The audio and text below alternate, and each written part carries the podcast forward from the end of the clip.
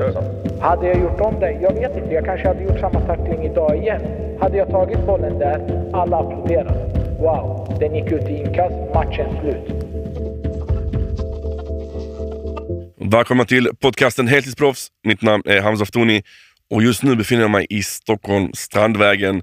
Varför jag nämner adressen? Jo, jag sitter i en studio i en lokal som tydligen ska ha tillhört Avicii och det känns jävligt mäktigt att kunna Sitter här och spelar in heltidsproffs. Vem kunde tro, tro det för ja, ett och ett halvt år sedan när vi satt på ett svettigt hotell och, och, och krigade som fan. Nu sitter vi på Aviciis studio, så jag vill bara säga att shoutout till oss på heltidsproffs att vi har tagit det så här långt. Um, och för att fira de här stora stegen så ska jag ta mig an en uppgift jag aldrig gjort tidigare. Och det är att intervjua två pers familj. De är båda två heltidsproffs just nu. Och eh, de representerar klubben AIK, representerar efternamnet Durmaz, Elias och Jimmy. Välkomna hit till Heltidsproffs. Tack så mycket, tack. Tack så jättemycket. Ni känner min hype lite? Lugn. Det- Introt var bra, Det vi gillar den. Du, fick- du fick mig in i den här pumpen, Fan adrenalinpumpen. vad nice, fan vad nice. Först och främst när micken var av och vi pratade allmänt casual så kände ni till podden sen innan, vilket gör mig ännu mer glad Ja. att ni vet eh, eh, vad den här podden handlar om. Och eh, Väldigt viktigt att vi är filterlösa, det är mitt största mål. Vi ska Ja. kunna prata avslappnat, men man ska ändå inte jaga den här skopet som jag känner vissa journalister alltid är ute efter. De vill nästan sätta dit dig i en fälla så att du säger någonting fel. Här tvärtom, jag vill ha det så pass öppet att du ska känna att nej, nej, jag vill berätta ännu mer. Och jag hoppas det är dit vi landar. För att det finns vissa historier Elias, folk kommer lära känna dig nu. Så nu kommer du få chansen att ge dem en helt clean sheet av dig. Jimmy, folk känner dig, tror de kanske. Och nu kanske du kommer få ge en bild som de kanske inte eh, har sett eller förstått innan. För, för mig personligen, när man har sett dig i, i media, när man har hört dig i intervjuer, så är du väldigt laid back. Du, du pratar, du är vältalig, men du är väldigt, väldigt tillbakadragen.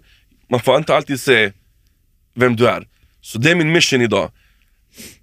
Helt och hållet Elias, vem fan är du? Få fram vem jag är. få- få fram vem du är. Och Jimmy, eh, skala av filtren som vi har sett längs med åren. 15 år har varit i rampljuset nästan i, i fotbollsvärlden. Så.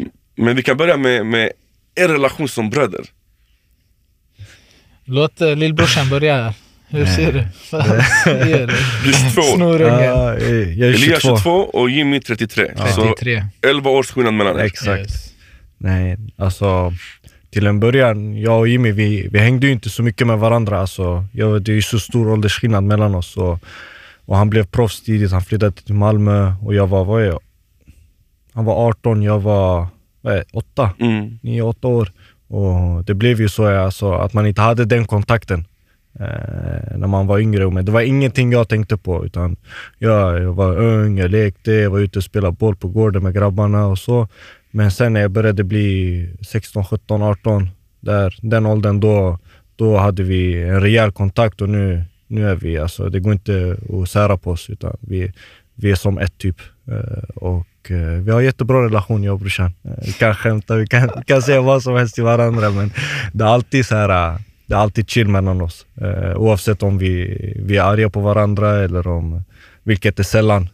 Eller om vi idrar med varandra och så. Utan det, är alltid, det är alltid chill mellan oss. Det är en riktig storebror lillebror relation men Det är alltid storebrorsan som vinner. Oavsett vad. Har, du, har du respekt för det Elias? Att det är storebrorsan som alltid vinner? man måste alltid ha. Speciellt i, i våran familj, i våran kultur. Det är alltid så. Eh, så jag respekterar det men jag vet själv inombords, jag, jag tar han utan problem. Jag är också lillebrorsan i familjen, vi är fem barn. Jag är den yngsta. Ja. Så jag känner med dig att alltid, okej. Även om man vet, man har lite... Men, men, men, Du det är vet- storebror. du vet hur Det är den här grejen ni tror ni vet. Tills stora pojkarna får sätta er på plats. Och han har känt på det några gånger. Det blir lite, han försöker sätta tryck men vi är inte där och visar helt. Men när vi visar då lejonet ryter till. Men är det- tävlingsinstinkten som kickar in? Ibland kan den kicka in ordentligt mellan oss två. Ja. Eh, men då är det ordentligt. Mm. Eh, Då är det inget skämt alltså. Då är vi Men vi, vi, vi har hållit det på en nivå där vi inte går in i tävlingsgrejer mot varandra. Det var mycket Fifa, det var mycket sånt, lite kortspel, lite sådana grejer där, vi, där det kickades igång. Men eh, som tur är, jag är uppväxt i en era där vi var på fritidsgården väldigt Fast- mycket och de här inte var på fritidsgården. Det var mycket, du vet, grabbarna, Mm, telefon, precis. Playstation, internet. Skillnaden Fast mot jag oss hann där. också med den, den generationen. Lite.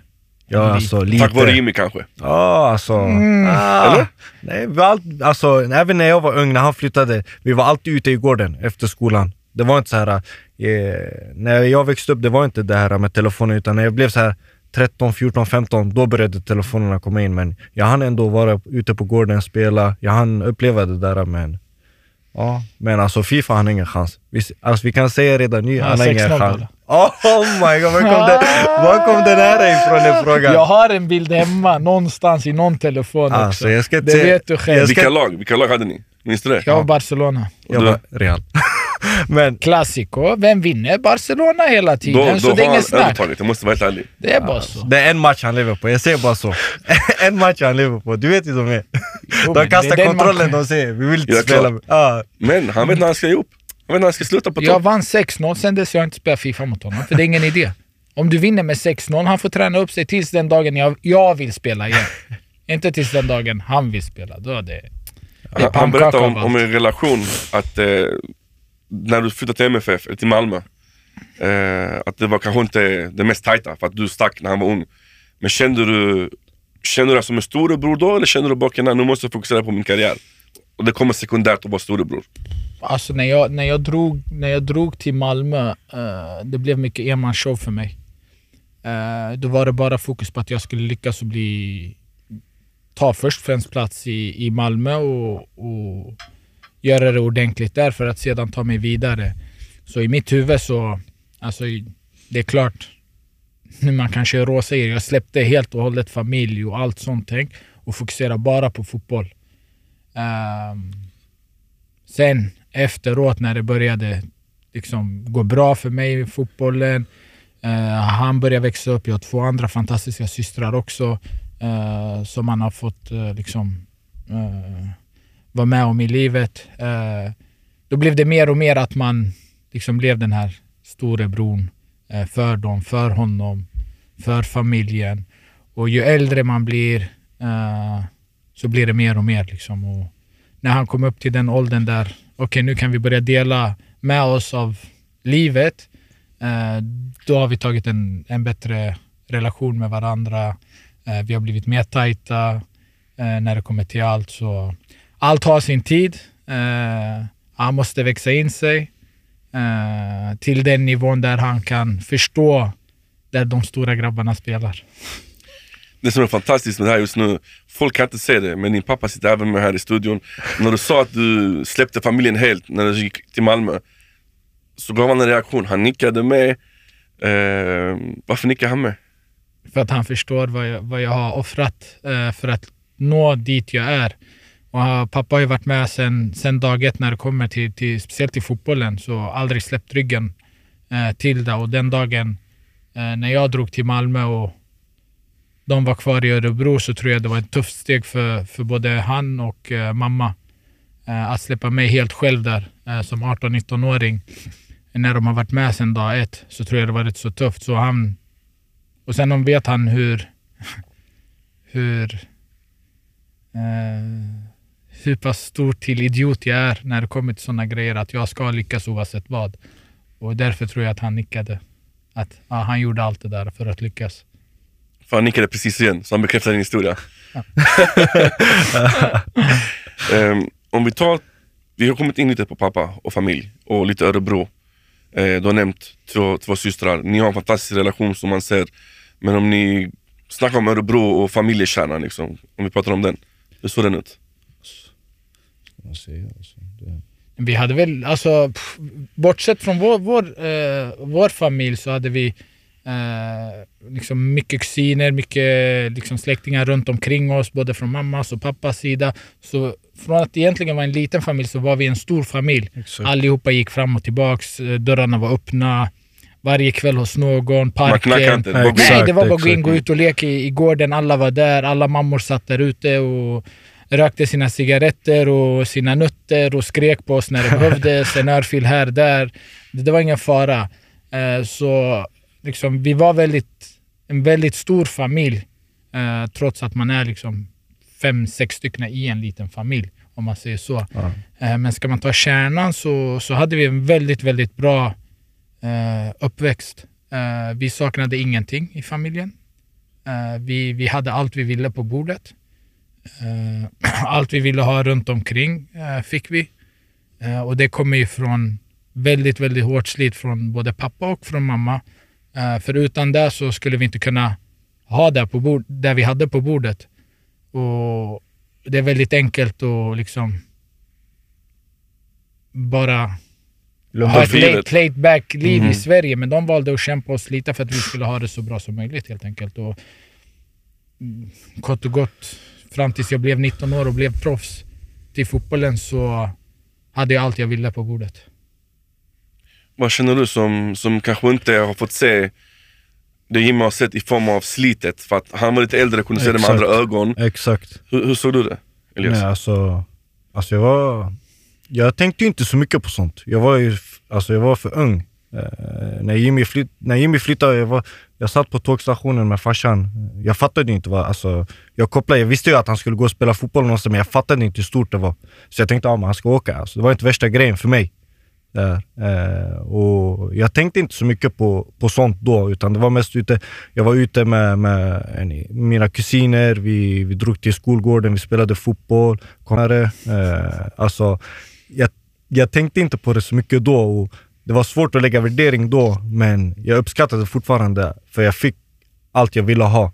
Uh, och nu när man tänker tillbaka, då det, det är en annan femma. Man, alltså, man ser hur mycket slit de har lagt ner. Och man uppskattar det jättemycket. Uh, Men där och då så var jag, jag var bara en liten unge som var, som var glad och ute och spelade hela tiden och, och lekte. Så där och då tänkte jag inte så mycket på det, men sen när man, när man växte upp så, så nu när man, när man tänker tillbaka så blir det så här, ja men shit, de, alltså, de la ner enormt mycket tid på oss. Eh, Och eh, man vill ju ge tillbaka såklart. Och, och det är det jag och brorsan håller på att försöka göra nu. Jag har kommit en, en, en bra bit, så vi ska fortsätta med det också. Hur var uppväxten i Örebro? Fantastisk. Bra, Alltså. lugnt, eh, lugnt liv.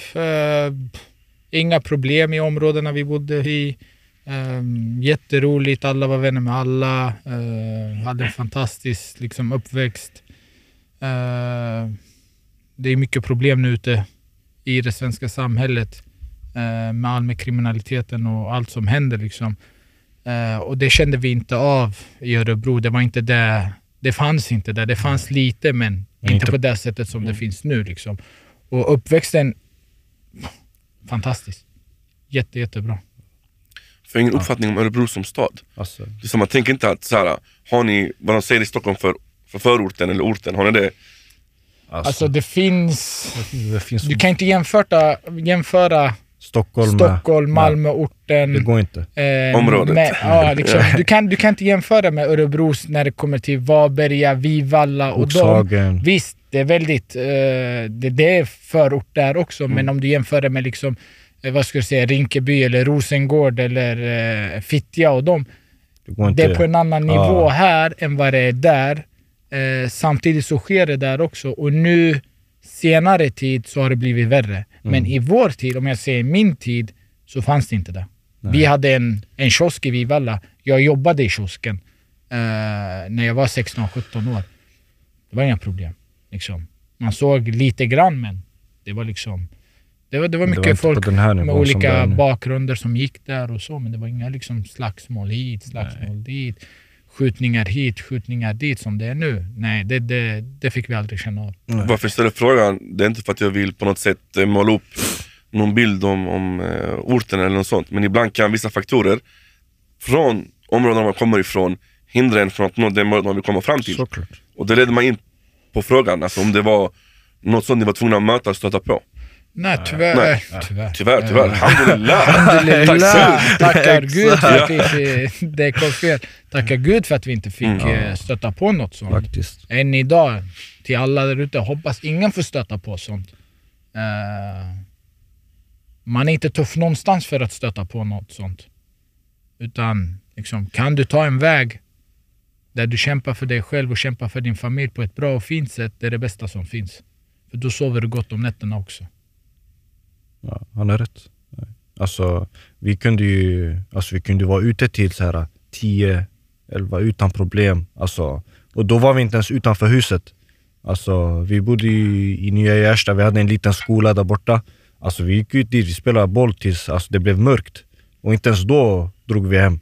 Alltså, det var till slut morsan eller farsan eller någon av mina systrar fick komma och dra oss från örat hem. Alltså, du vet, det var inte så här att man, man, man var inte lika orolig. Eh, liksom nu, du kan inte gå ut. Eh, alltså, fort det blir mörkt, alltså, du, kan, du vågar inte vara ute. Alltså, det, det händer grejer hela tiden. Och du vågar aldrig släppa ut dina barn, dina syskon någonstans. Eh, men då, det var, alltså, det var inga problem. Alltså, det var på cykeln, cykla dit, dit man ville och sen kom hem när du kom hem. Alltså. Sen inte för sent också, men, men du fattar vad jag menar. Ja, såklart. Så- såklart. Det var, det var bra tider faktiskt. Jag eh, kom på en fråga jag skulle ställt från allra början. Eh, och jag ställer den nu bara för att den är top of mind. Men jag sa till er innan intervjun började att eh, var ni kommer ifrån, landet ni kommer ifrån. Jag vet inte om det är jag som gjort dålig research eller om ni har varit väldigt low key med, med vilket land. Men en, jag snackade med innan jag kom hit, bror walla walla de är 100% turkar. Han kör! Och jag bara, okej. Nej, jag tror inte de är turkar. Ehm, men om jag själv fick gissa, så finns det två gissningar. Ja. Antingen assyrier Ja. eller syrianer. Du är väldigt, väldigt bra på det. Uh, så här är det. Vi är syrianer. Okej, Inget snack om saken. Fullblodiga, fullblodiga syrianer. Vi har inget annat blod i kroppen. Mm. Eh, däremot, mamma eh, född, uppväxt i Libanon. oj! Beirut, Shurat. Ja. Eh, pappa född, uppväxt i Turkiet, i Midyat. Mm. Eh, så anledningen till varför folk Undrar ser och, oss som kanske lite turkar nu, det är kanske för att jag har Spelat hållit hus också. i, i Turkiet i 6-7 års tid. Eh, jag har ett turkiskt pass på grund av att pappa är född och uppväxt där. Eh, och det är inget jag sticker under med stolen med. Jag är stolt över att ha ett eh, turkiskt pass, det är inga problem. Eh, men vart vi kommer ifrån, och det har jag aldrig liksom... Jag förstår inte varför folk säger liksom man inte vet vart det är, för överallt har jag sagt syrianer. Men diskussionen finns fortfarande kvar. Ja. Senast igår, man sa till mig, turk, jag lovar, turk. Men det är bara för att jag, jag har spelat där. Jag, Ja, tror, ja. jag tror nog det är därför. Eh, för att jag har spelat där så mycket och gjort ett bra intryck där. Eh, hållit mig bra till där och har alltid pratat bra om Turkiet. Eh, på det Kan du sättet. språket? Kan språket också. Jag har lärt mig det nu efter Kan du att också? jag förstår. Du förstår? Alltså, jag förstår nästan allt men jag kan inte prata 100% men det kommer. Vilket land har du fått höra du kommer ifrån? För du ljusade ögonen Jimmy. Alltså, Du måste ha fått någon uh, ja, alltså, mixi-mixi. Det är alltid så här, eh, vart kommer du ifrån? Så jag säger jag är syrian men eh, är du från Syrien? Nej jag är inte från Syrien. Jag är syrian. Sen de frågar mig vart är din pappa ifrån? Turkiet. Ja men då är du turk. Precis. Då det blir så här, då man måste förklara för dem. Nej jag är inte turk, min pappa föddes där men han är syrian. Eh, min farmor och så och så vidare. Man måste tvungen att förklara, alltså, det blir en lång historia. Så, men sen jag säger att min mamma är från Libanon, de säger ah, du är halv-halv. Jag säger nej, jag är syrian. Ja. Vi har, vi har ju en, det är en speciell historia syrianer Ja. har från gamla Mesopotamien och hela den biten. Om man ska börja gå in i sådana detaljer nu, vi Det sitter här i timmar. fem sex timmar, jag Exakt. lovar. Ja, För det det är så slut. mycket. eh, men i grund och botten, vi kommer från den gamla Mesopotamier, syrianer, pratar syrianska som är, kommer från arameiska, uh, Jesus språk. eh, Vilket så- många inte förstår att det var. Exakt. Det var Jesus språk, arameiska. Exakt, så det, det, här- det är väldigt tajt till det. Eh, Egentligen så pratar vi arameiska men vi har ju förenklat den till syrianska för att eh, ja, det har bara blivit så. Det enklare. Språkets utveckling har gått åt det Exakt. hållet. Jag tror det är Exakt. enklare att lära ut också. Eh, sedan eh, att eh, vi blev utspridda i olika delar av Turkiet, Irak, Iran, eh, Eh, Libanon, Syrien. Eh, men vi har fortfarande behållit eh, vår kultur, våra traditioner, vår befolkning till att vi är syrianer. Så går du till Turkiet idag och säger jag är syrian så blir de jävligt stolta över det. Då kommer de fram och liksom fan vad kul att du är syrian och så trots allt bakgrund som har hänt. De respekterar oss något enormt där borta. För att vi gör alltid, vart vi än går, vilken värld vi än går till, vilket land vi än går till, så gör vi något bra. Vi jobbar, vi tar för oss på ett bra sätt. Vi anpassar oss dit vi, vi behöver anpassa, anpassa oss till. Uh, så det, det är jag väldigt stolt över vårt folk. Bra förklarat. Tack så mycket. Så du som sa Turkiet igår, ta tillbaks det. Elias, eh, den här frågan kan vara väldigt enkel för Jimmy att, att svara på. Och kanske enklare för dig att svara på. Men vad var det som ledde in dig på, på fotboll? Var det Jimmy? Så... Jag vet inte. Eh, alltså vi, min morbror, alltså egentligen alla i vår släkt har spelat fotboll. Så jag tror bara det har blivit en naturlig grej. Min bror spelar fotboll, eh, så det var alltid en boll runt, runt mig. Och jag tror, jag föddes med en talang som jag tog hand om väl. Samma sak med min bror. Eh, så jag tror bara det kom naturligt. Alltså, I mitt huvud, alltså, sen jag var barn, det har inte funnits så här, ja, men jag ska göra något annat. Det, det, har bara, alltså, det har bara kommit naturligt. Alltså, det finns inget annat svar på det. det jag hade bollen eh, eh, vid fötterna och spelade hela tiden. Var alltid ute på gården. Ja, men kom göra det här. Jag var aldrig intresserad av något annat. Och sen hade brorsan också man kollade på. Min morbror, min andra morbror, mina kusiner. Så det kom helt enkelt naturligt. Så, så de säger it runs in the family. Exakt. Så. När kände du att det blev lite seriösare för dig? Eh, alltså, jag har aldrig varit, alltså tänkt i mitt huvud att fotbollen har varit seriöst. Utan det kom där vid 14-15 års ålder när landslagsuttagningarna eh, började började, då, då fattade man att nu, det är nu det händer, alltså, det är dags. Eh, man börjar växa upp. Eh, du vet, det finns scouter uppe på läktaren, du har på dig svenska landslagströjan. Eh, det är dags, du ska ta instruktioner från tränare på riktigt. om du inte gör det tränaren säger, du får inte spela, oavsett hur bra du än är. Så när det steget kom, då, då fattade jag att nu är det på riktigt. Annars innan det, jag har bara njutit av fotbollen. Jag ska ställa en fråga som kan framstå som hater-fråga. Men det är absolut inte det. Utan den är genuin, från hjärtat. Tror du att ditt efternamn gav dig en förtur? Eller tror du att ditt efternamn gav dig, ah, det är Durmas bror. Vad, vad tror du? Var det mer åt det positiva hållet eller åt det negativa hållet? Om jag ska vara ärlig, jag tror åt det negativa hållet. Eh, många säger till mig, ja men det är Durmas bror, han har bara lyckats på, på grund av sin bror, bla bla bla. Men det är så här, om jag hade lyckats på grund av min bror, hade jag inte varit proffs mycket tidigare. Hade jag inte tagit en mycket enklare väg. 100 procent. Om det var på grund av min bror, ja men varför tar han inte sätter mig in, i den klubben han spelade i? När han var utlandsproffs. Varför? Uh, så jag tror den, det har påverkat negativt för att jag har varit tvungen att, att bevisa Ännu mer? Ännu mer uh, så här, hur bra jag är och att jag är mycket bättre än alla andra. För det är så här, ja men det här är Jimmy Durmas lillebror, vi får se vad han går för. Och då det blir så här, alla har höga förväntningar och då jag måste toppa de förväntningarna och ännu mer. Och jag har lyckats med det hela tiden. Eh, så det har varit, det har varit negativt men ändå positivt, för det har utvecklat mig ännu mer. Men eh, jag tror folk har så här, svårt att inse det, för folk tror det är så här, ja men det är jätteenkelt, han har sin bror, han är proffs. Tack vare det han har lyckats. Alltså jag är 22 år och det är min första säsong i Allsvenskan.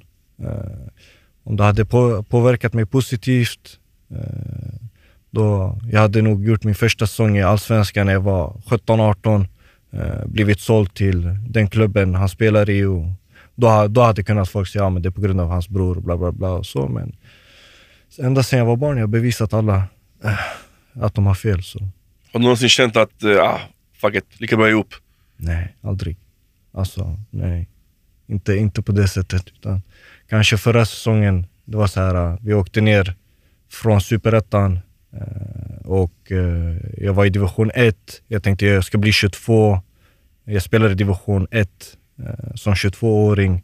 Vart ska jag? I mitt huvud var det så här, jag började komma upp i åldern. Måste, alltså, I mitt huvud när jag var 18, 17, 22 år, jag skulle vara proffs redan. Alltså, tjäna 800 000 i månaden, eh, bo i Spanien, in, i Italien, någonting. Eh, men det var så här, eh, jag var i Vasalund, division 1. Det var så här, men så här, kolla dig själv i spegeln. Alltså ska du fortsätta med det här? Eller är det bättre att kanske plugga, ta tag i ditt liv ordentligt? Men sen, Eh, jag snackade med farsan, snackade med brorsan. Det var så här, äh, men ge inte upp. Det, ge det en chans sista året. Eh, farsan sa till mig, han bara, någon, någon gång kommer alla klubbar jaga efter dig. Eh, det var han övertygad om. Men jag var så här, äh, alltså, det var så här, äh, jag vet inte. Alltså 22 år, jag har aldrig, jag har aldrig haft så här, det var ett år jag hade klubbar efter mig, sen har det alltid varit så här tyst. Man har så här, fått kämpa efter att hämta, hämta en ny klubb eh, och så vidare. Eh, men eh, förra, förra året det var så här, bära eller brista, men sen bestämde jag mig. Vi går in, vi gnuggar sista året, så får vi se vad som händer. Och, och jag lyckades vända på allting och, och nu spelar jag AIK. Hur känner du Jimmy när du hör honom berätta om, om detta? Det är klart, jag har ju en helt annan insyn. Eh, från att vara fotbollsspelare och vara hans storebror. Eh, kan väl säga så här, när han var ung så var han ju något enormt. Enorm talang. Alltså, jag skulle nog säga, jag, var, jag har varit ute runt i hela Sverige och kollat fotboll också. Han var nog som 00 den bästa 00 i hela Sverige. Utan tvekan. I, I unga dagar. Vart än han åkte, vart än han spelade. Det var liksom Elias show. Uh, sen har fotbollen en helt fantastisk uh, resa. Liksom. Alla har sina olika vägar. Han har haft en tuff resa. Uh, han var med väldigt tidigt i landslaget, med ungdomslandslaget, vilket jag aldrig var med i. Alltså det här är två helt olika världar vi lever i. Uh, och det är det som är så, så fint med fotbollen. Han var med från, liksom, vad är det, P14, P15, P15. P16, P17. Var stjärnade i, i, i landslagen. Uh, men ändå så hände det inte. Skillnaden till att jag aldrig ens var nära till att komma med i landslaget. Alltså inte ens nära, trots att man var wow bra. Men då vi hade alla de här andra problemen där det var mycket svårare för en, en pojke med invandrarbakgrund att ta sig in i alla de här finrummen. Eh, men det var bara positivt för mig för det gnuggades på. Det gnuggades på på ett helt annat sätt. Eh, var aldrig med på något läger, ingenting, tills man blev 18-19 år, fick sin division 1-säsong, ett halvår där. Bombaren, körde över allt och alla i den serien. Och då kom Malmö, till skillnad från han, kom till liksom, fick gnugga på. Gick samma väg till BK Forwards A-lag som 15-16-åring? 14. 14-åring till och med. Gjorde sin debut i seniorfotboll i tidig ålder. Eh, blev köpt av eh, Hammarby. Eh, där gick det inte som det ska. Och då blev det liksom gå höger, gå vänster, fortsätta gnugga, gå till klubbar som man inte vill gå till. Eh, men man måste gå till. Uh, och sen liksom som storebror där, jag hade ju lätt kunnat fixa. Kom till min klubb, spela här, men gör jag dig rättvisa? Nej. Du är min skugga då bara. Du är bara där för att fylla ut truppen. Du är ingenting. Uh, liksom. Och det vill jag inte. Hellre att han tar sin väg och liksom känner okej, okay, det är jag som har lyckats med det. Sen hade han den här säsongen i, i, i division 1 i Vasalund som han massakrera hela ligan med. Uh, och han sa till mig, han bara, om inte det händer nu, jag svär på gud jag lägger av med fotbollen.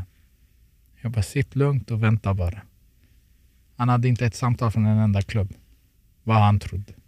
Sitt lugnt och vänta bara. Lugn. Stressen från familjen, från honom. Och jag säger bara lugn. Det kommer ske, men lugn. Jag hade två kontrakt på borden utan att han visste om som jag hade själv tackat nej till. Det var från min klubb i Turkiet. Det var ett rejält bra kontrakt.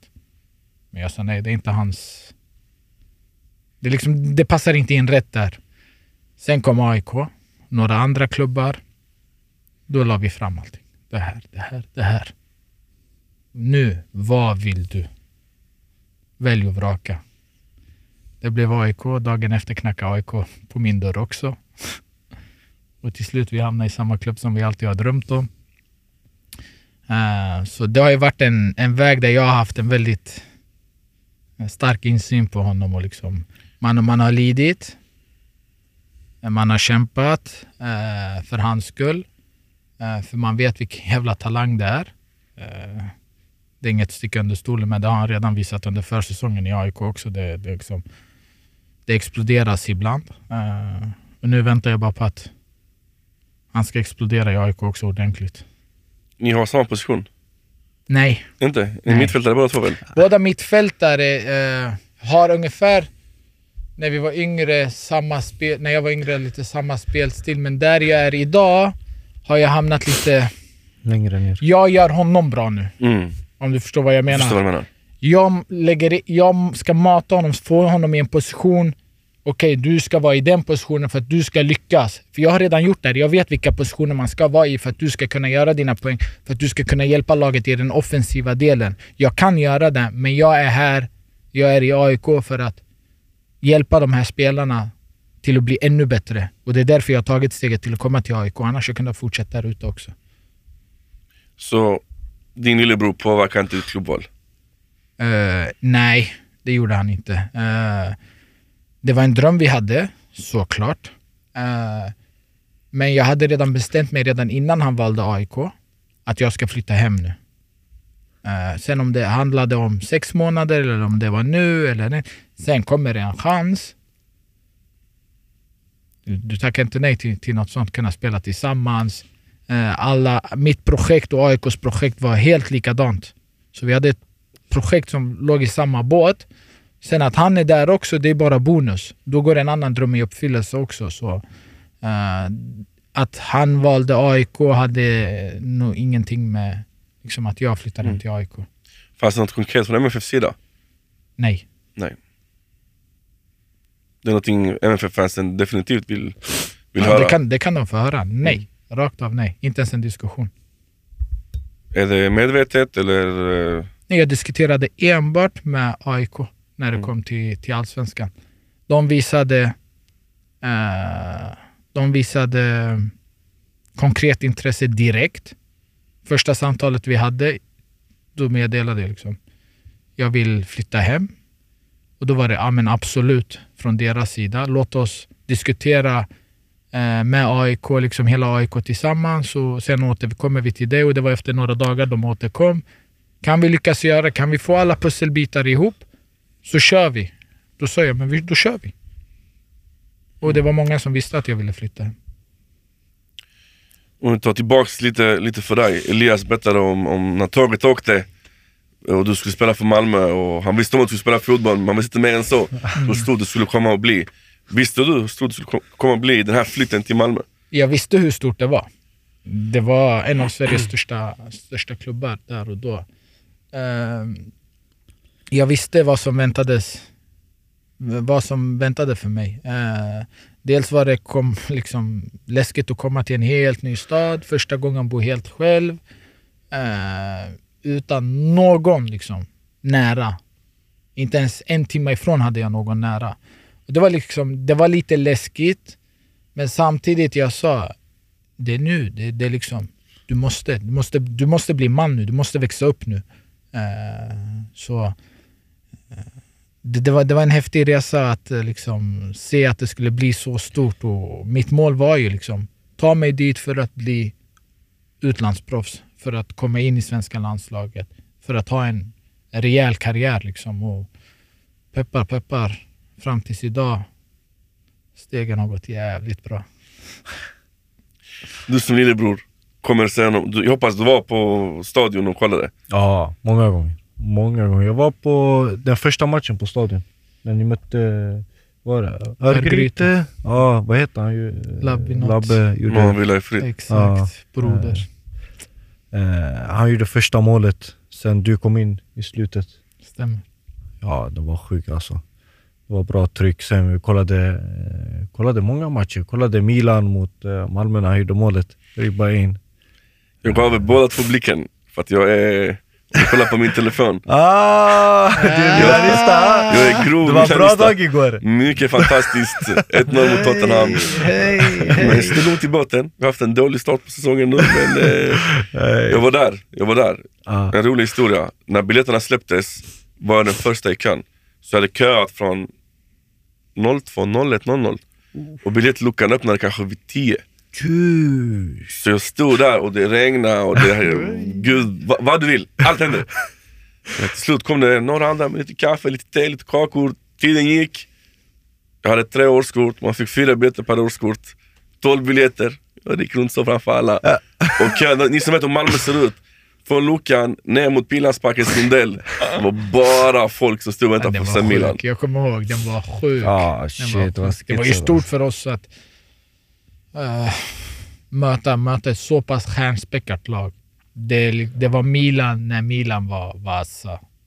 Det här var Milan. Mm. Det här var AC Milan alltså. Ah. Eh, då var det ju de här Boateng. Så jag kan få fram truppen. Alltså var Boateng. Casano, Zlatan?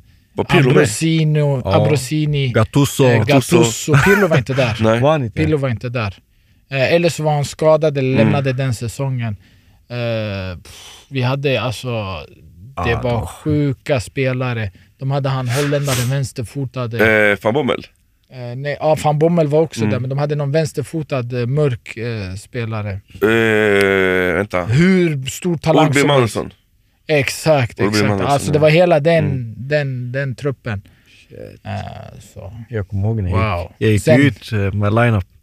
Ja, jag tog med honom till Ah, line-up. sant? Den var sjuk alltså. Ey, jag kom ut, jag kollade. Zlatan han var bredvid mig. Utan Han hämtar en high five, verkligen. Vi kör vi. Ja, det var sjukt. Shit alltså. Nej, det var, det, var, det var en häftig match. Man har spelat, man har spelat några sådana i karriären. nu. Hur högt rankade du den? Eh, Jag tror inte den är så högt upp faktiskt. nej. Nej. Den, är, den, är, den var högt då. då. Då. Mm. var den högst. Spe- Speciellt jag gjorde mål och allting. Men frågar du mig idag så är den inte högt alls. Eh, för nu, har man, nu har man några i, i, i ryggsäcken. Kött på benen. Ja, exakt. Tänker, om vi vänder tillbaka mot Elias. Eh, landslagsspel sen ung ålder. Hur blev han uttagen? Uh, allting börjar ju med distriktsmästerskap. Mm. Eh, det finns här, Örebro län, då plockar de ut de bästa spelarna från Örebro. Eh, du har Skåne län, de plockar ut de bästa från Skåne. Och så eh, ni spelar och spelar och spelar, så åker ni ner till Halmstad. Och där är det så här, som en liten turnering, alla möter varandra. Det är så här, de delar upp i grupper. Eh, vi mötte så här, Småland hit dit så, så här, ja, Man spelar tre matcher och efter det så kom något som heter Bosönlägret. Eh, då var det landslaget. Så de plockade ut de vad var det, 62 bästa från det lägret. Eh, från Halmstadlägret till Bosönlägret. Eh, och så där samlades vi allihopa. Roland Nilsson var tränare, eh, förbundskapten då. Eh, vi, var, vi var i Bosön i en vecka, spela, spela, spela.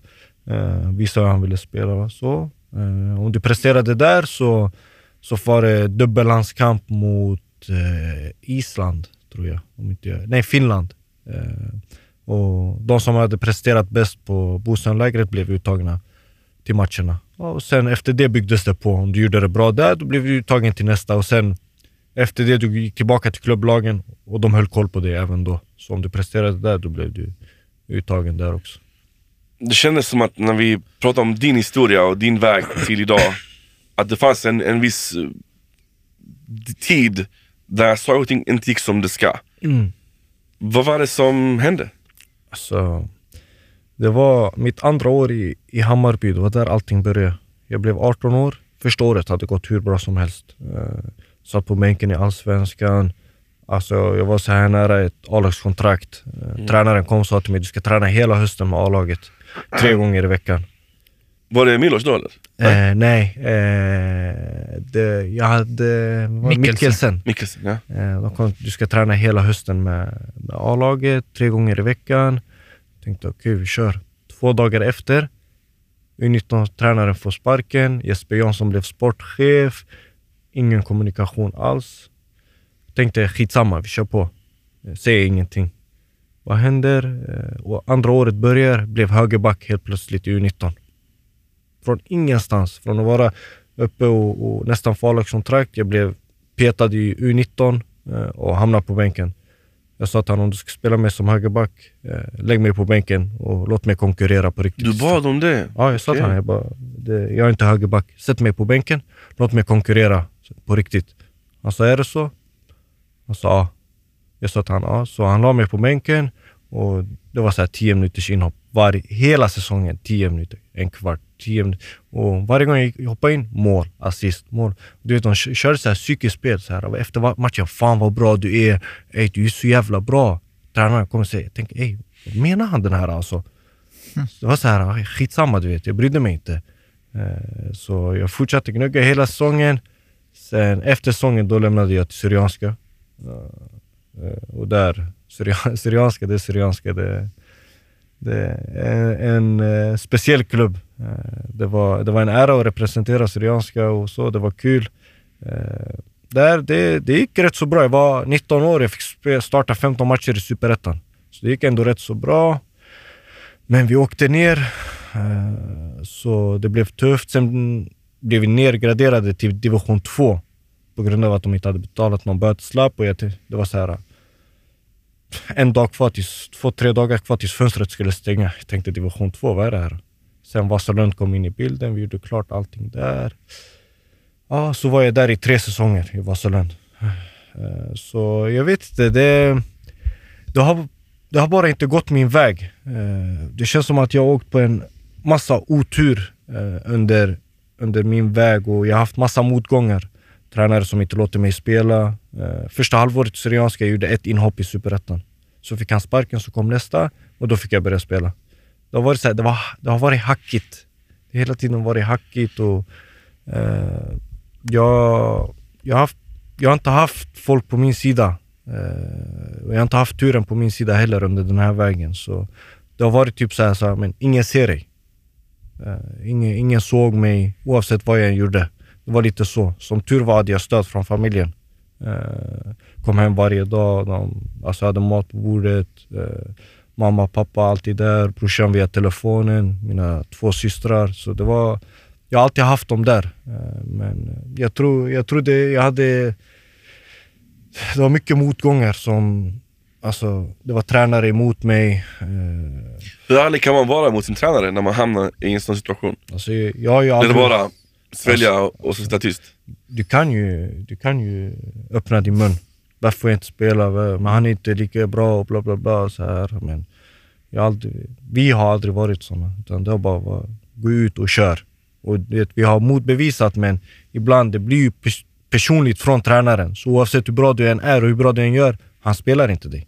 Så det, det blev lite på den nivån varje gång. Eh, Så det, det, var, det var tufft men vad ska man göra? Och det i sin tur påverkade landslagsspelet också eller? Ja, jag var ju med ända upp till U19 och efter U19 när du kommer till, till U21 där, då ska du börja spela i Superettan, Allsvenskan kontinuerligt, du ska tillhöra en allsvensk klubb, kanske bli utlandsproffs, eh, kontinuerlig speltid. Så helt plötsligt, spelare som aldrig har varit med i landslaget, de, de flyger. Jag kollar höger, vänster, Ey, vad, är, vad är det som händer alltså?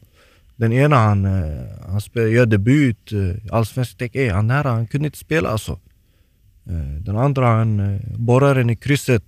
Jag tänker, "Ey, vad är det som händer? Du vet? Och du vet, allt det här på att det går dåligt. Det var såhär, shit, vad är det som händer? Men som tur var, jag kunde låsa ut allting.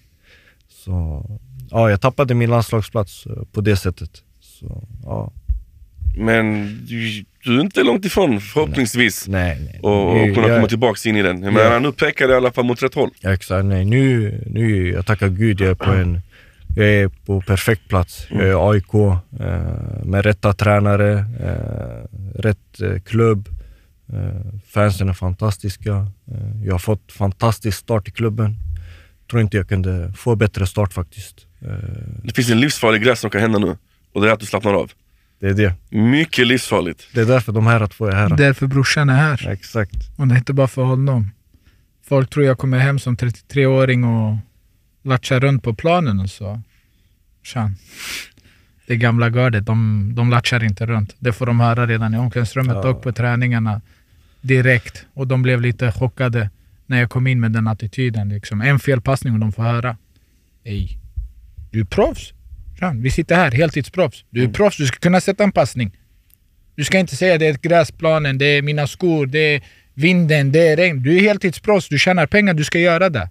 Sen det kan bli fel, Såklart. men om du inte inser att du har gjort felet, då kommer du aldrig kunna utvecklas. Så inse ditt eget fel och ta tag i det, sluta skylla ifrån dig. Då är det inga problem, då har jag inga problem med det. Men när du kommer med han, det, de, det, ej. Ej. Var glad där du är. För det finns en miljon spelare som vill vara i din position och som kanske är till och med bättre än dig. Men du, liksom, du latchar runt bara. Så vi är här för att de inte ska slappna av. För att de ska ta nästa steg. Dels för deras egen skull, dels för den svenska fotbollens skull. Liksom. Vi behöver dem för att vi ska kunna liksom, bli bra. Och nu i AIK, vi är här för att vinna SM-guld. Känner du att den yngre generationen är mottagliga för den typen av ledarskap? Eller känner de bara, "Vem fan tror han att han är? Hur ser det ut i omklädningsrummet idag? Nej, de är inte riktigt mottagliga för det. Eh, det är vad jag har hört innan från de som har varit, liksom, som har vänt hem och liksom är det även utomlands och så. Det finns en helt annan attityd i dem. Eh, de är liksom... Fotbollen har ändrats. Det räcker med en, två matcher och du blir proffs direkt. Du tjänar stora pengar. Eh, och då tror de att allt är en dans på röda rosor. Men när du kommer ut och du slår den felpassningen, du tror fortfarande att det är okej, då sitter du inte på läktaren, du sitter bakom läktaren. Mm. Jag säger det, du sitter bakom läktaren. Om inte du har den rätta attityden till att liksom, okej, jag ska äta den här planen också. Jag ska tugga på. Och har du inte den här attityden att du ska ta emot kritik och göra det på bra sätt. För jag är inte här för att säga till dig att du är en dålig spelare. Jag är här för att göra dig bättre. Jag har haft en resa på 12 år utomlands. Jag har aldrig vänt tillbaks till en mindre klubb eller hem till Sverige under hela min karriär.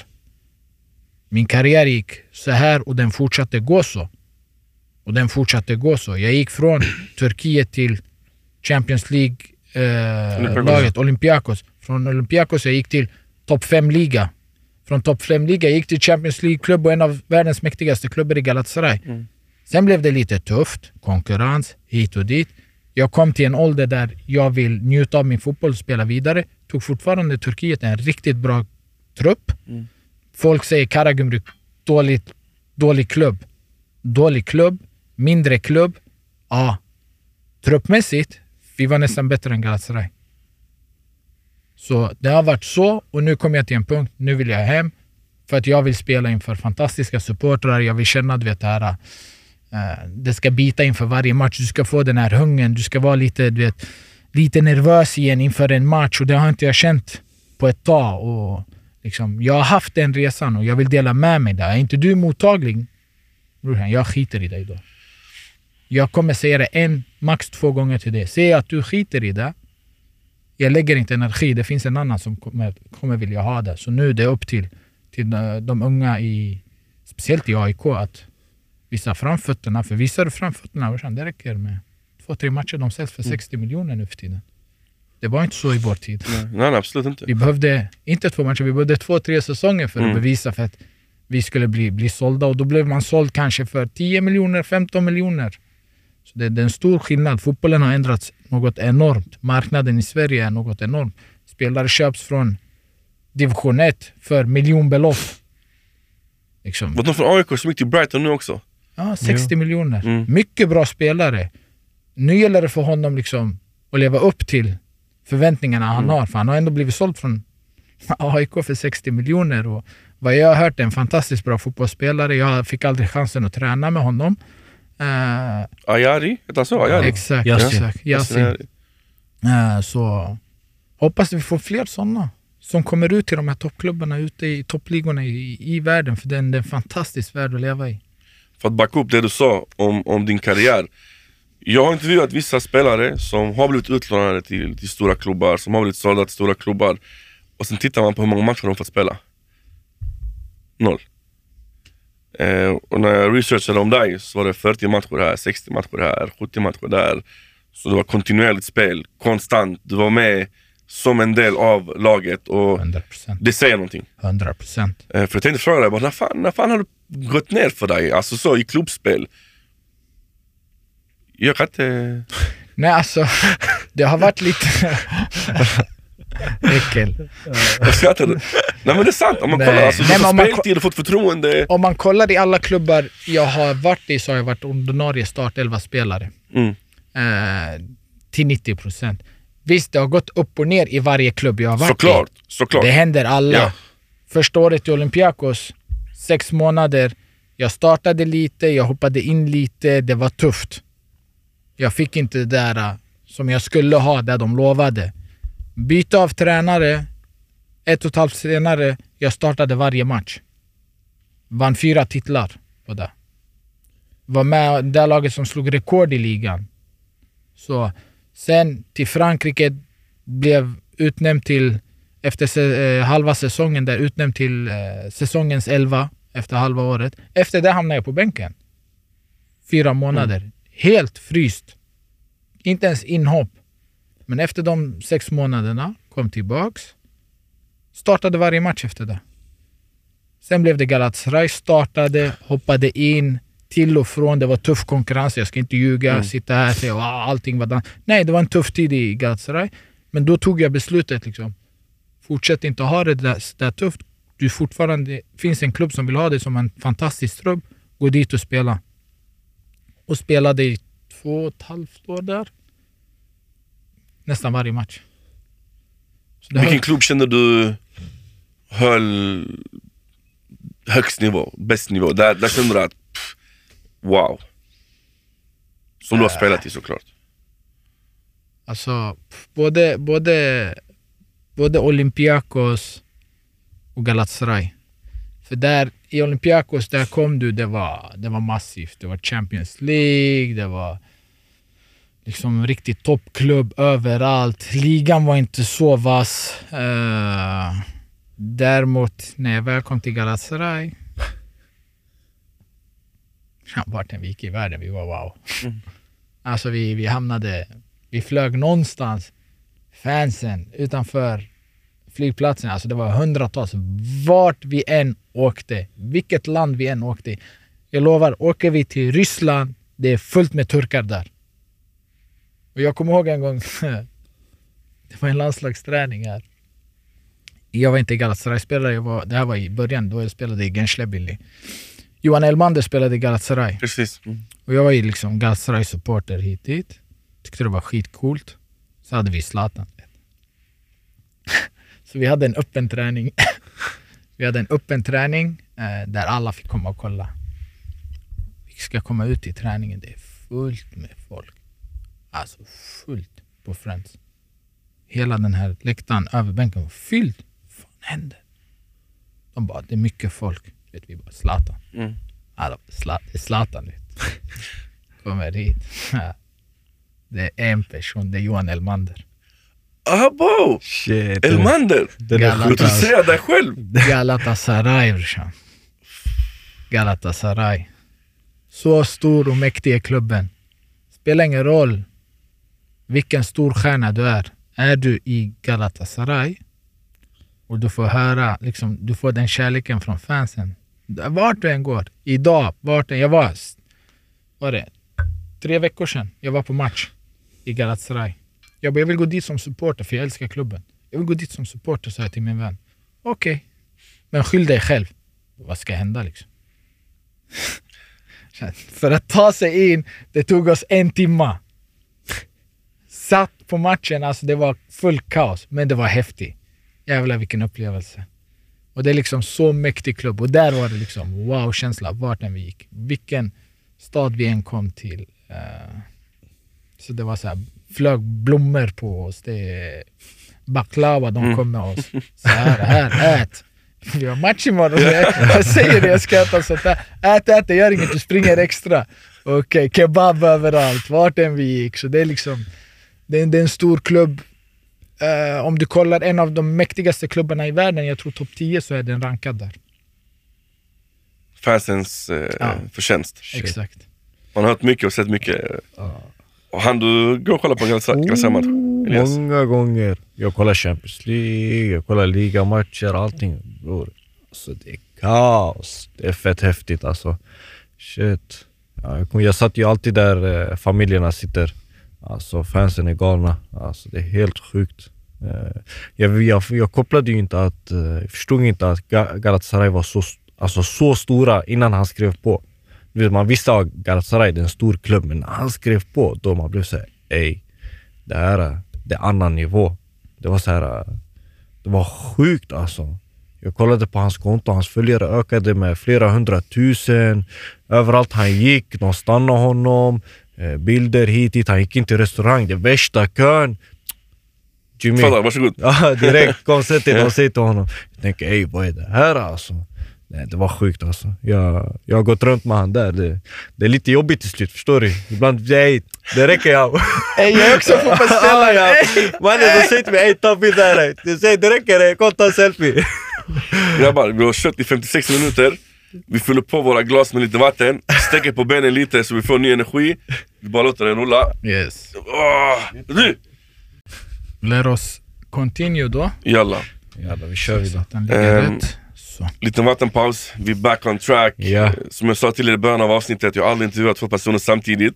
Jag hoppas att jag mixar och blandar Du, du gör det bra så, så gott som jag bara kan.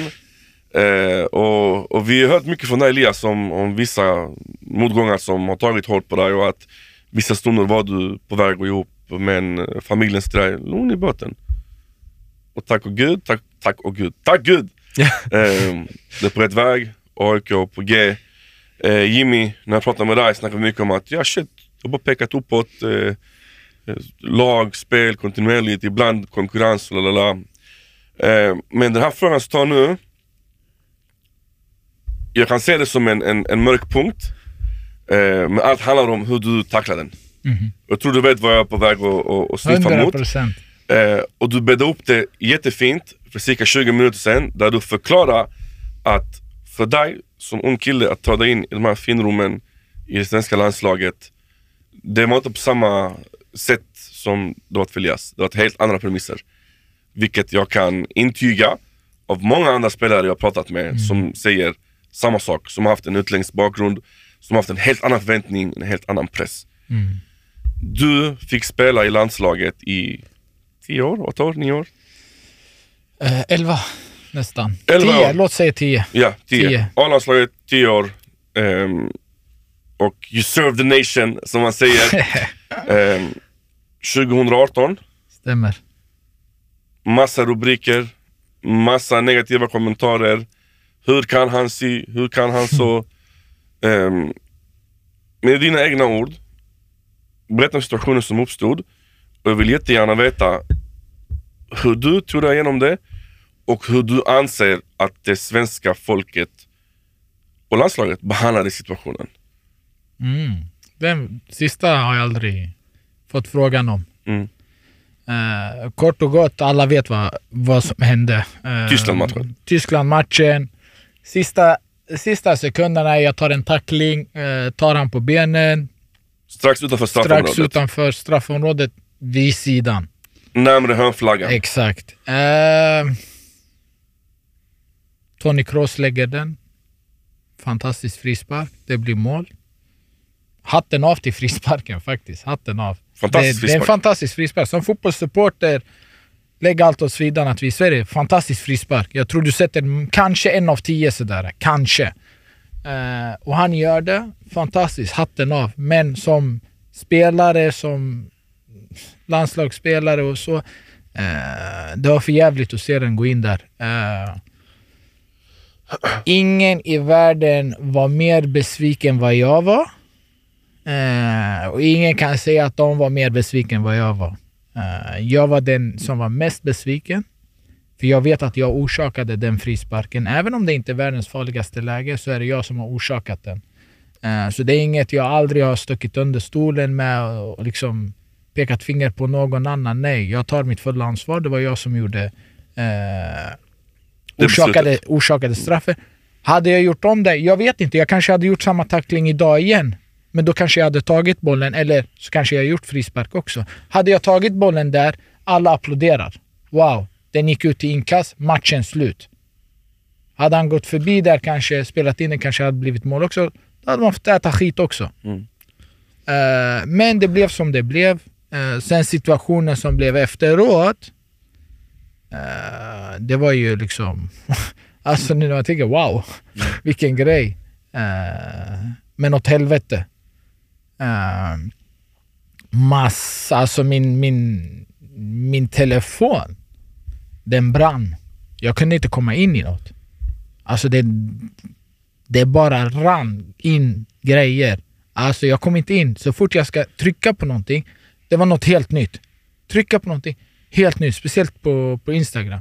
Så jag tänkte, vad fan är det som händer? Du Vet, så här. Jag kopplade inte att det var så mycket sånt. Fram tills, dels var ju farsan där, eh, jag hade dottern där eh, som, som, var, som var sjuk samtidigt också på läktaren. Så jag var upptagen med det. Och sen när jag kom tillbaks, då sa de ju det är så, så, så. Eh, pressansvariga, några spelare, Martin Olsson och de liksom kom och liksom frågade hur det är och så. Jag bara så, vad är grejen? Sen gick jag in och kollade jag bara, woo, woo, Mm. Det här är åt helvete sa jag. Eh, så där och då, det var liksom dels att jag är redan nere för matchen, det är åt helvete, vi torskade. Sen får den här bomben. Eh, det, är ingen, det är ingen människa i världen som vill ha något sånt. Vad kunde det stå? Eh,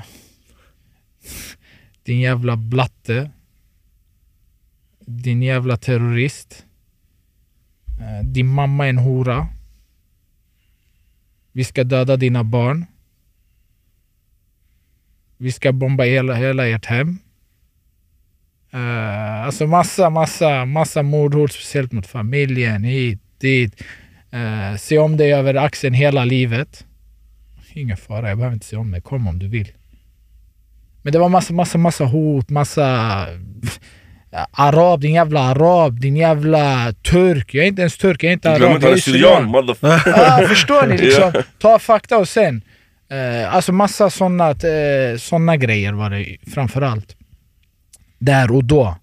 Som man kunde läsa. Eh, sen kom jag ut från omklädningsrummet och då var det liksom pressansvarig.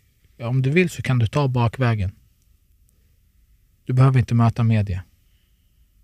Det är ingen fara. På en sekund tog jag beslutet att jag ska möta media. Jag gömmer mig inte för någon. Jag är inte rädd för någon i hela den här världen. Det finns en där uppe. Det är han och ingen annan. Så jag gick in där, förklarade som jag alltid har gjort. Det var så, så, så. Mm. Inget mer med det. Vad ska hända? Du måste stå upp för dig. Sen, som tur var så skulle vi flyga hem på tre timmar så då var det inget telefontittande.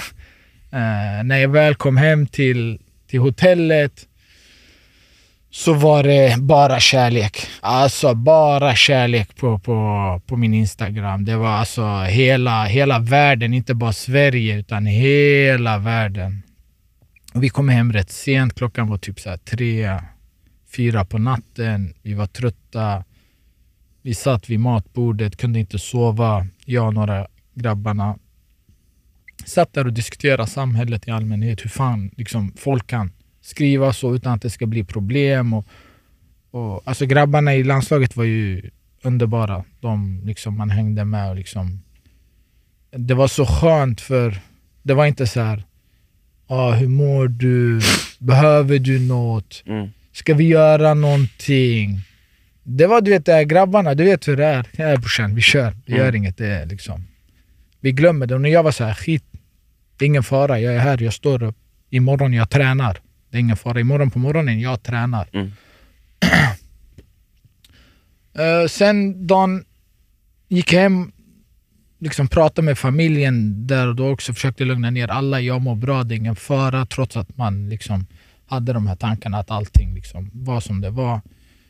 Uh, dagen efter vaknade tidigt på morgonen. Frukostbordet, jag kommer ihåg John. John kom fram till mig, Guidetti. Uh, kom han, han bara, hur mår du brorsan? Det är lugnt brorsan. Fan, skittrött bara, har inte sovit en minut.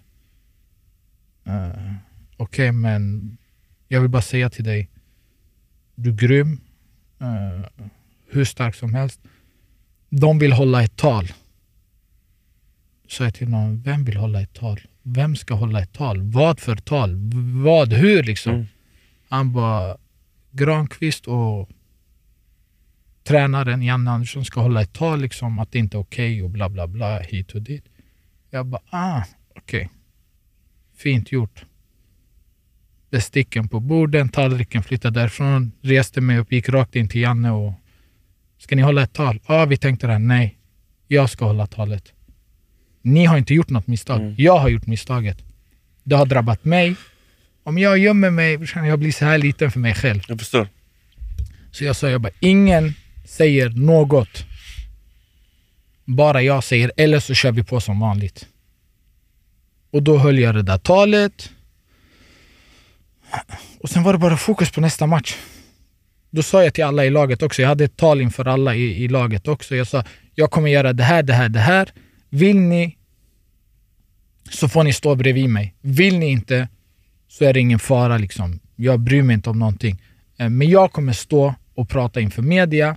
Sen om ni vill, väljer vad ni än väljer att göra, det är inga problem. Jag, jag har full förståelse för alla. Vissa kanske inte vill synas i sådana sammanhang. Vissa kanske inte mår bra av det. Och så. så det var liksom ta hänsyn till 30 andra personer också där. Hur liksom, de ska göra och hur jag är i den situationen. Eh, men det blev ett väldigt lyckat eh, tal. Det blev ett lyckat dragsammanhållning. Eh,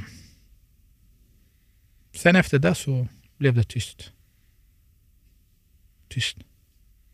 Man sopade under mattan och så spelar vi fotboll. Hur tyckte du att de handskades med det då? Tyckte du att de skötte det som de hade önskat?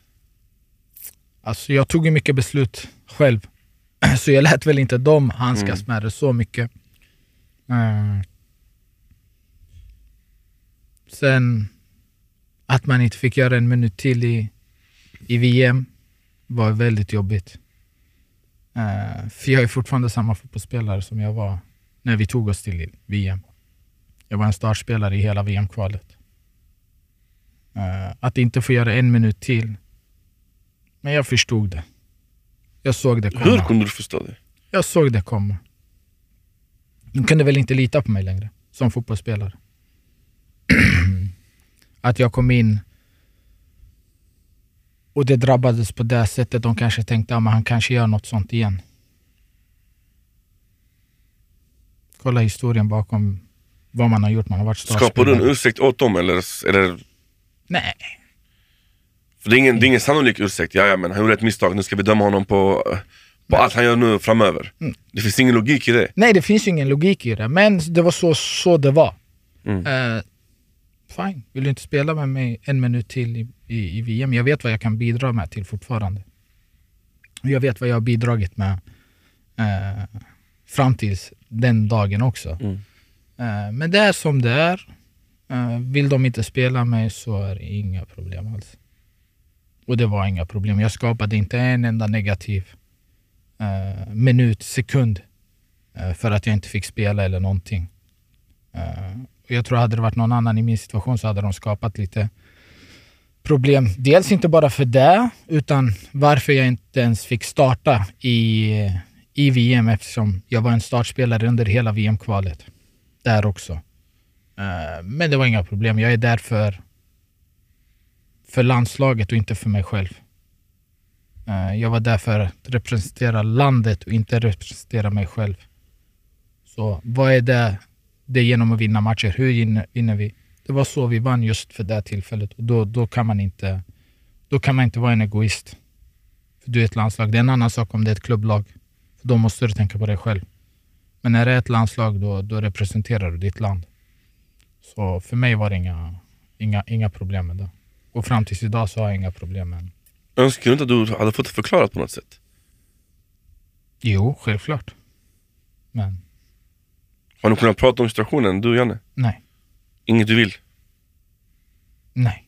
Behöver inte ha det. För att om vi ska snacka till... Lyssna, Gud vet att jag drar aldrig upp rasistkortet och offerkoftan. Nej, den det är, inget, sista... det, är inget, det är inget vi drar upp här heller. Nej, och det är inte det jag säger. Jag menar bara på att det ser konstigt ut för det allmänna ögat. Att man håller ett gemensamt och vi och la la la och ingen ska la la la. Helt plötsligt, du syns inte till. Jag har intervjuat andra spelare i landslaget som har hintat om att är man utländska, fyra personer i en hiss med honom, det kanske inte är samma aura om man är fyra eh, svenska spelare i en hiss med honom.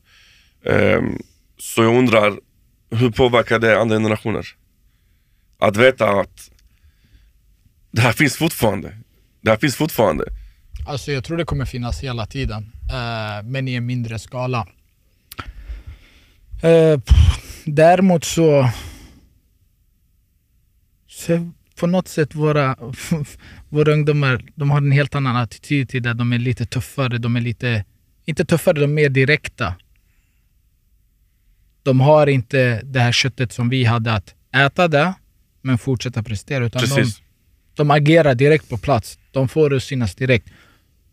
Och det kanske är en grund som min generation och generationen, dels generationen innan mig, har satt. För att de ska kunna göra det. Och jag hoppas att det blir bättre på det sättet. För där kommer storebror lillebror in för att som äldre man tänker ja men de här är en högre rank än för mig. Man sväljer den, man tar ett steg tillbaka. Men din generation Elias. You ain't taking shit for nobody. Omöjligt. Inte när det kommer till sånt alltså. Aldrig. Direkt. Säg på plats, annars du blir uppäten av de här alltså. Speciellt om det handlar om sånt. Alltså, nej. Eh, men de, de har, den äldre generationen har gjort så att vi kan göra det. Vi har sett allt. Vi har fått det framför oss nu. Så fort det händer alltså. Jag, i alla fall jag kommer, jag hade aldrig accepterat och jag hade direkt, agerat direkt. Det är bättre. Om jag ändå kommer förlora på det i slutändan, Mm. så ska jag förlora på det direkt. Vad ska jag sitta och vara tyst Dra ut på det. Ja, ska jag sitta och vara tyst och låta det dra ut på det och sen jag kommer ändå, ändå förlora på det. Bättre jag agerar direkt. Om jag förlorar på det, jag förlorar på det. Annars jag kan vinna på det också. Så nej, det är omöjligt alltså. Det var kaos den här grejen. Jag kommer ihåg, jag vaknade på morgonen dagen efter. Jag hade fått hot hem på papper av, eh, jag tror det är Nordiska motståndsrörelsen. What? Ah. Kan tänka dig? Det står... Brev hem. Bror jag vaknar tio på morgonen, jag går ner, polisen är hemma hos oss. Jag tänker, vad händer? Jag har fått brev hem, vi vet hur du tar dig till eh, skolan och tillbaka till träningarna och så vidare. Inga problem. Åkte pendeltåg som vanligt, ingenting hände. Vad ska de göra? De är bra på att prata. Alla de här är bra på att prata i grupper, men så fort de hamnar själva, vad händer? Mm. De blir din bästa kompis helt plötsligt. Så det var kaos alltså. Det var kaos. Fick också massa hat och grejer. De skriver till mig, en han skriver till mig, han bara aboy jag skrev till fel, jag skulle skriva till Jimmy Durmaz istället. Jag vet inte han din åsna, vad håller du på med? Det var sjukt alltså. Fan vad sanslöst. Ah, alltså. Sen halkar en viss Granqvist och ingenting händer där. Ingen, ingen, ingen, inga mordhot, ingen... Exakt! Det är, lite, det är lite roligt. Ja, ja, men som Det- sagt, jag, jag hatar att köra offerkoftan. För ingen av oss är ett offer på något sätt. Nej. Är ni med? Men samtidigt så, ett plus ett alltid två. Men det är så, ty- det är så tydligt, exakt. Så det mest det jag ville tydligt ta ståndpunkt i den här frågan. Ja, det är ingen... det Eh, och speciellt ingen, när man har byggt en plattform, när vi har kommit till det stadiet där vi är. Man måste prata.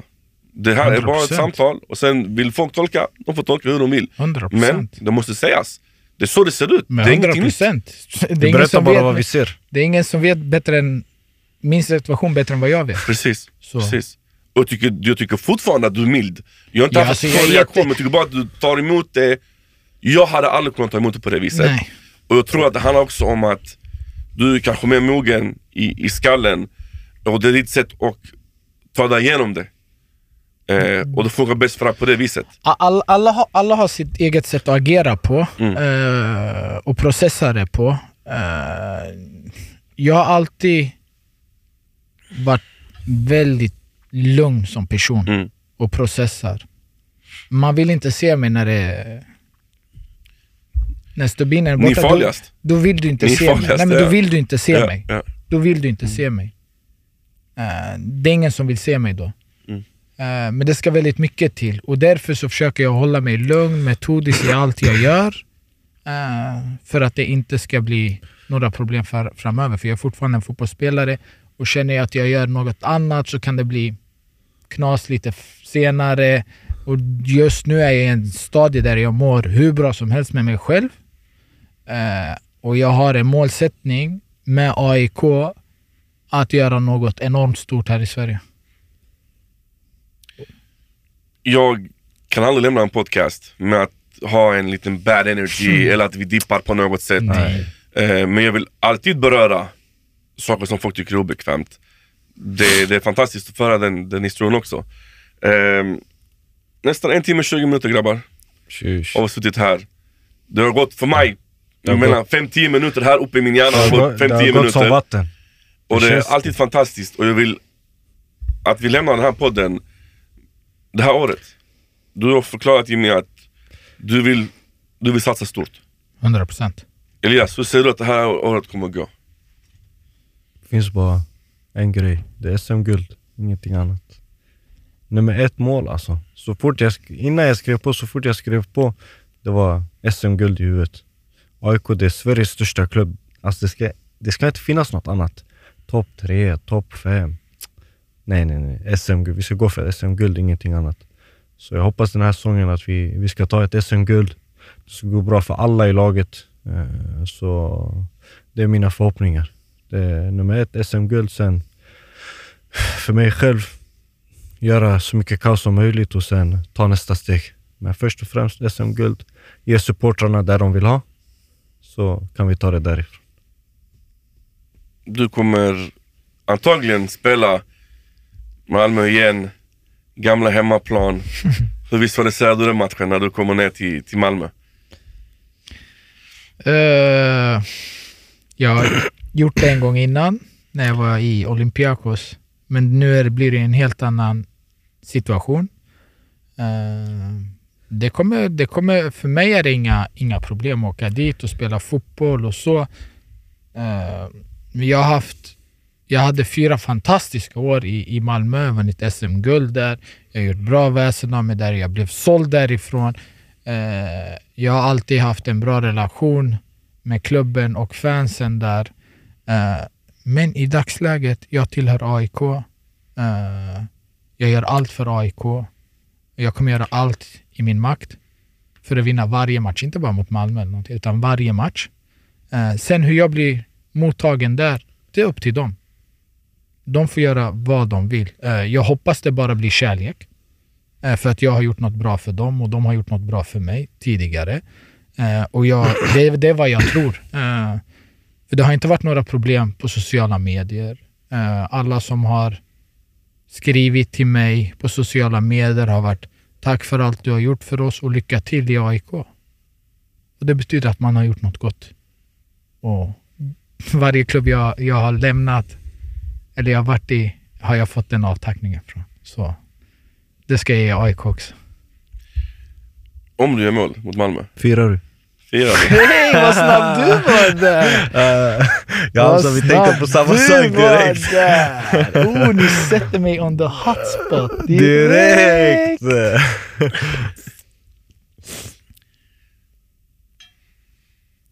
Vi får se då. aj, aj, Vi får se då. Oh, cliffhanger! Vi får se då. Jag kommer sitta där bänkad och jag hoppas att om ni ser mig på arenan, läktaren, vi vinkar till varandra Direkt. 200% Direkt. Nästa gång jag kommer till Stockholm, vi äter på något bra ställe. 100 procent. Idag som stress, upp och ner, hem till Malmö igen om ett par timmar. Shit. Den är tuff. Men eh, det var värt det. Det var värt Bravo. att få man komma upp och sitta med grabbar. Det var Bravo. otroligt... Eh, det var mer än vad jag trodde att det här skulle Bravo. bli. Eh, jag trodde inte att du skulle vara så Öppen. öppen och relaxad. Eh, och jag tror definitivt du skulle vara mer öppen och relaxad. För vi som är yngre, mellan våra syskon, vi är mer så... Ja, det... Merhain säger på arabiska, ja, att man är mer eh, lättsam. Exakt. Eh, men ni är på samma frekvens. Och jag tror att det här kommer bli skitroligt för den som lyssnar. Jag tackar som fan för att ni ville vara med i podcasten Heltidsproffs. Och eh, på återseende i Malmö kanske? Absolut. 100% Tack så jättemycket. Tack, tack så mycket. Broder. tack. tack.